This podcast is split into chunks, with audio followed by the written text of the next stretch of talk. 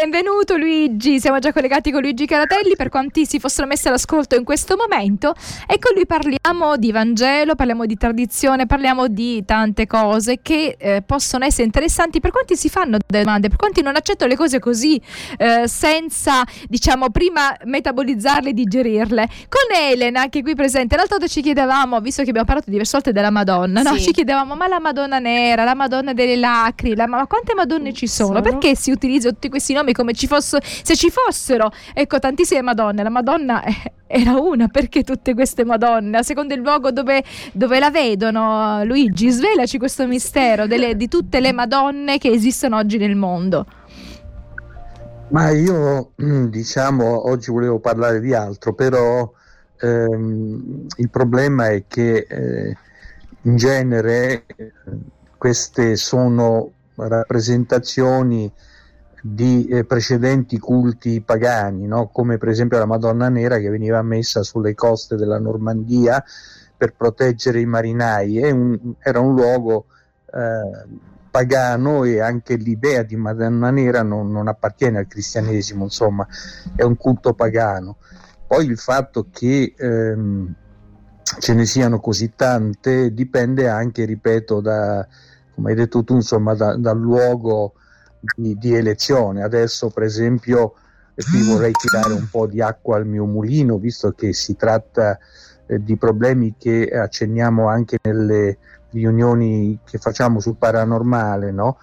Eh, ho fatto uno studio molto profondo che poi ho inserito anche nel mio libro Voci dall'aldilà sul fatto che c'è un fenomeno occulto molto particolare ormai accreditato quello secondo il quale quando eh, appaiono per esempio gli extraterrestri o gli UFO, eh, appaiono le Madonne. Ora c'è stata un'ondata di apparizioni extraterrestri, vere o presunte, eh, perché non è che siano tutte vere, insomma ci sono tante cose come quella di Fiorello che mh, invitano a considerarle come burla più che altro, però ehm, è una ormai ipotesi accreditata che quando c'è una eh, chiamiamola pandemia ufologica arriva una pandemia mariana. Lo avevo annunciato prima che eh, in televisione venissero date notizie di questa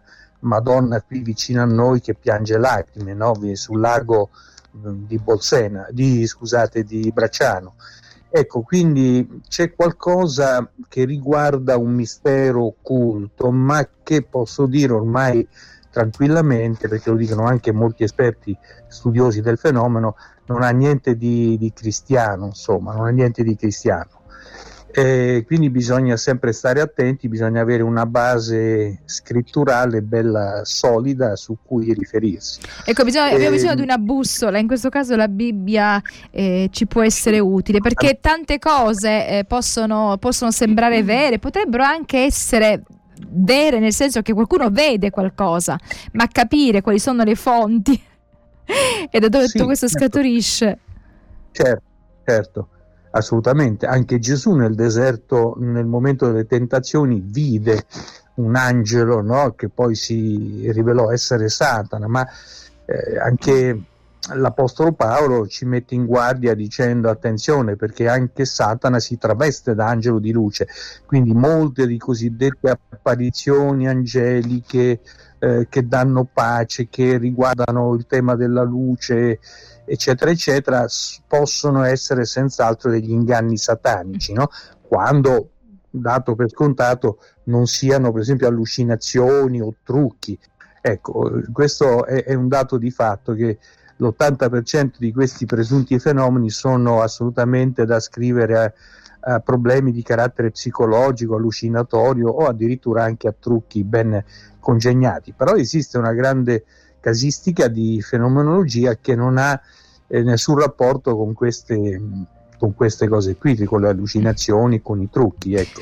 Ricordo qualcosa, diciamo, di simpatico, però che potrebbe eh, calzare con, con stiamo dicendo. Mia figlia vedeva dei cartoni tra cui Scooby-Doo. In questo cartone c'erano sempre delle cose strane, ma poi si scopriva che c'era, diciamo, dietro tutta un'architettura, quindi erano eh, delle, delle apparizioni, comunque erano delle cose false, però fatte così bene che le persone ci credevano, quindi possono esserci un po' queste, eh, queste illusioni, queste, mh, mm, queste, magie così eh, illusorie. Andiamo al tema di oggi, che non si discosta un po' da quello che è stato il tema delle scorse settimane, cioè parliamo eh, del culto dei santi. Eh, la Chiesa cattolica ci invita no? a credere al culto dei santi, avere le preghiere, c'è un santo per ogni giorno, avere le varie preghiere, questa dedizione, questa venerazione, questo culto.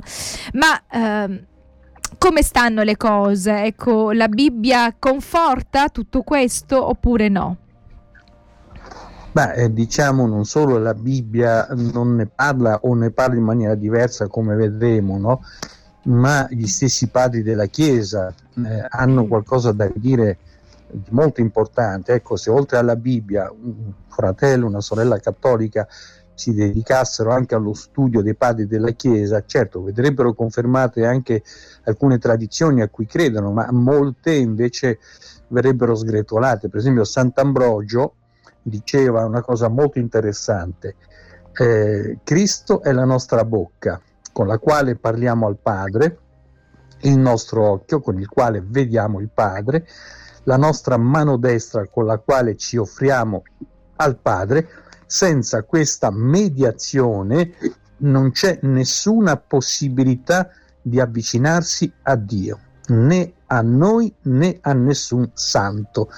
Ecco, quindi l'unico quindi mediatore nessuna, è Gesù. Quindi, quindi appunto, è importante no, questa No, no, no, anche se ovviamente la parola santo viene usata spesso, no?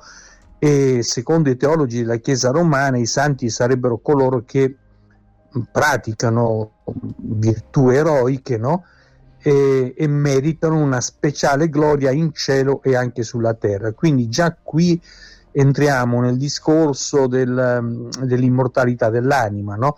cioè il santo ha una specio- speciale menzione in cielo perché oggi sarebbe in cielo. Quindi già questo, per quanto abbiamo detto precedentemente in altre trasmissioni a riguardo dello stato dei morti, già questo screditerebbe ogni possibilità di metterci in contratto con qualcuno anche se viene ritenuto santo e più importante di, di, di, tutti insomma. Allora continuiamo questo dialogo con Luigi Caratelli, stiamo parlando dei santi. Eh, nella Bibbia i santi sono coloro che hanno deciso di eh, scegliere Dio no? nella loro vita, di metterlo eh, diciamo al primo posto. Non significa perfezione perché eh, tutti gli uomini hanno peccato e sono privi della gloria di Dio, direbbe l'Apostolo Paolo. Quindi tutti gli uomini pecchiamo, sbagliamo. I santi sono coloro che scelgono Gesù e eh, grazie all'intervento dello Spirito Santo ogni giorno no, percorrono un cammino che va verso la santificazione.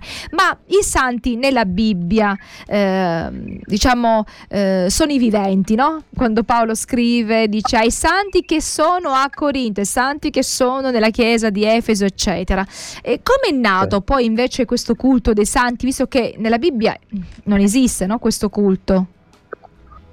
No, diciamo è, è, un po' una tradizione cattolica, no? per esempio il Concilio Vaticano II ha precisato in maniera proprio chiara che eh, secondo la tradizione i santi sono l'oggetto di un culto nella Chiesa e vi si venerano le loro reliquie autentiche e le loro immagini. Ecco, già questo va fuori dall'ambito del cristianesimo perché la Bibbia dice tutt'altro. Per esempio Gesù stesso eh, come riportato in Luca capitolo 17 versetto 10, no?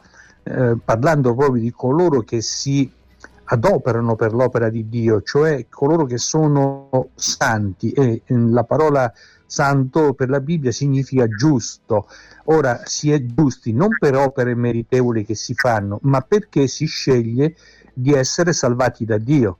Un giusto è colui che dice Signore, io sono perduto, non posso nulla, aiutami tu. In quel momento quella persona diventa santa, cioè giusta, e non ha nessun merito. Infatti Gesù stronca ogni velleità in questo senso, compreso quella del Concilio Vaticano II, quando dice, Luca 17,10 appunto, così anche voi, quando avrete fatto tutto ciò che vi è comandato, dite noi siamo servitori inutili, abbiamo fatto quello che eravamo in obbligo da fare. Ecco, quindi non c'è nessun merito a fare le cose grandi di Dio. Il merito per diventare santi è quello di dire non sono capace di fare nulla, eh, sei tu che puoi aiutarmi. Infatti in Matteo Gesù dice anche, parlando di noi esseri umani, no? se voi che siete malvagi sapete dare buoni doni ai vostri figli, quanto più il Padre vostro che nei cieli darà egli cose buone a coloro che gliele domandano. Quindi